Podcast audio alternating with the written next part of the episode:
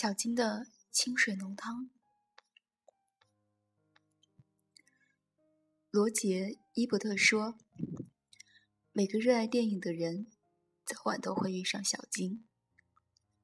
他是所有导演中最安静、最温柔、最具人文情怀，也最平和的一位。迷路电影的人都是有点自闭。有句励志的话：电影是假的。”可实在没有比它更美好的真实。遇到小金，我好像重新获得了来自日常的慰藉。那些家长里短、闲言碎语，都因为蒙受岁月之恩而神采奕奕。你心目中的故乡是什么样，都能在小金的电影中找到，如同夏日的午后。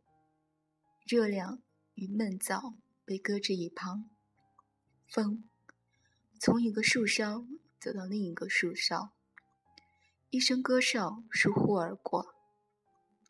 小金的电影正可以他一部影片之名来做考语。绿茶泡饭的滋味，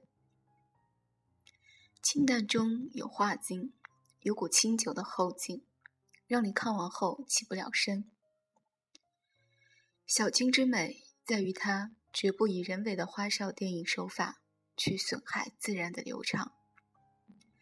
为了叙述的完整，即使是回忆的片段，它也甚少用回放，而是假人物之口，闲闲道来。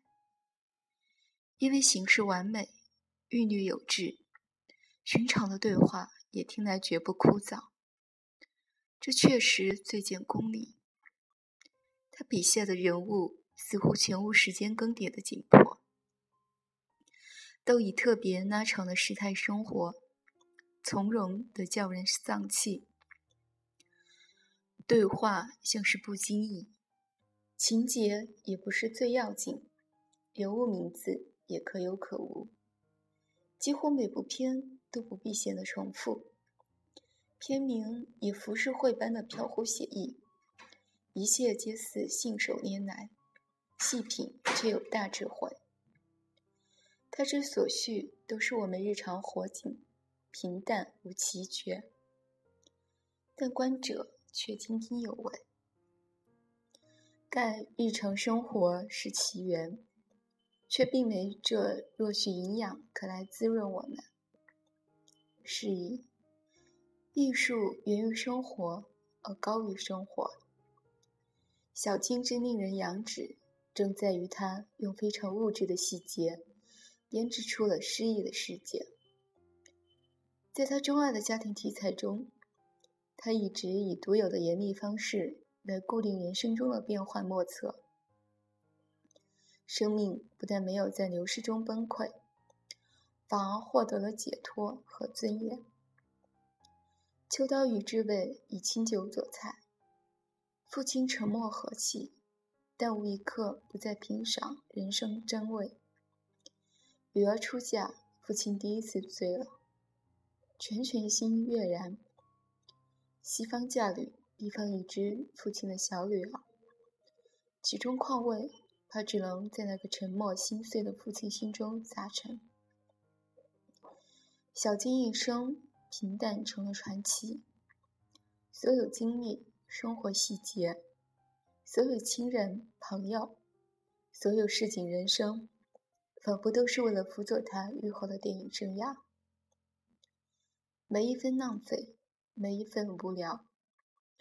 最为离奇的是，他出生和死亡是隔了六十年的同月同日，正和他平淡中毫不流泄的严谨。秋刀鱼之味是小金的《天鹅之歌》，也是我看他的第一部电影。此后就有了《东京物语》《行草》《东京暮色》《烟花》。这份观影清单持续了十年之久。对于一个极品影虫以及小金热爱者来说，这都是不像话的记录。但是对小金，粗暴的快速暴甜是不相宜的，另外也是不舍。剩下的人生里，我还想在小金的电影里多活一些时间，尤其是现在的电影，早已坠入狂暴迷乱。小金留下的这份遗产清单就更弥足珍贵。德国导演文文德斯曾通过一部纪录片寻找小金，来缅怀他精神上的父亲。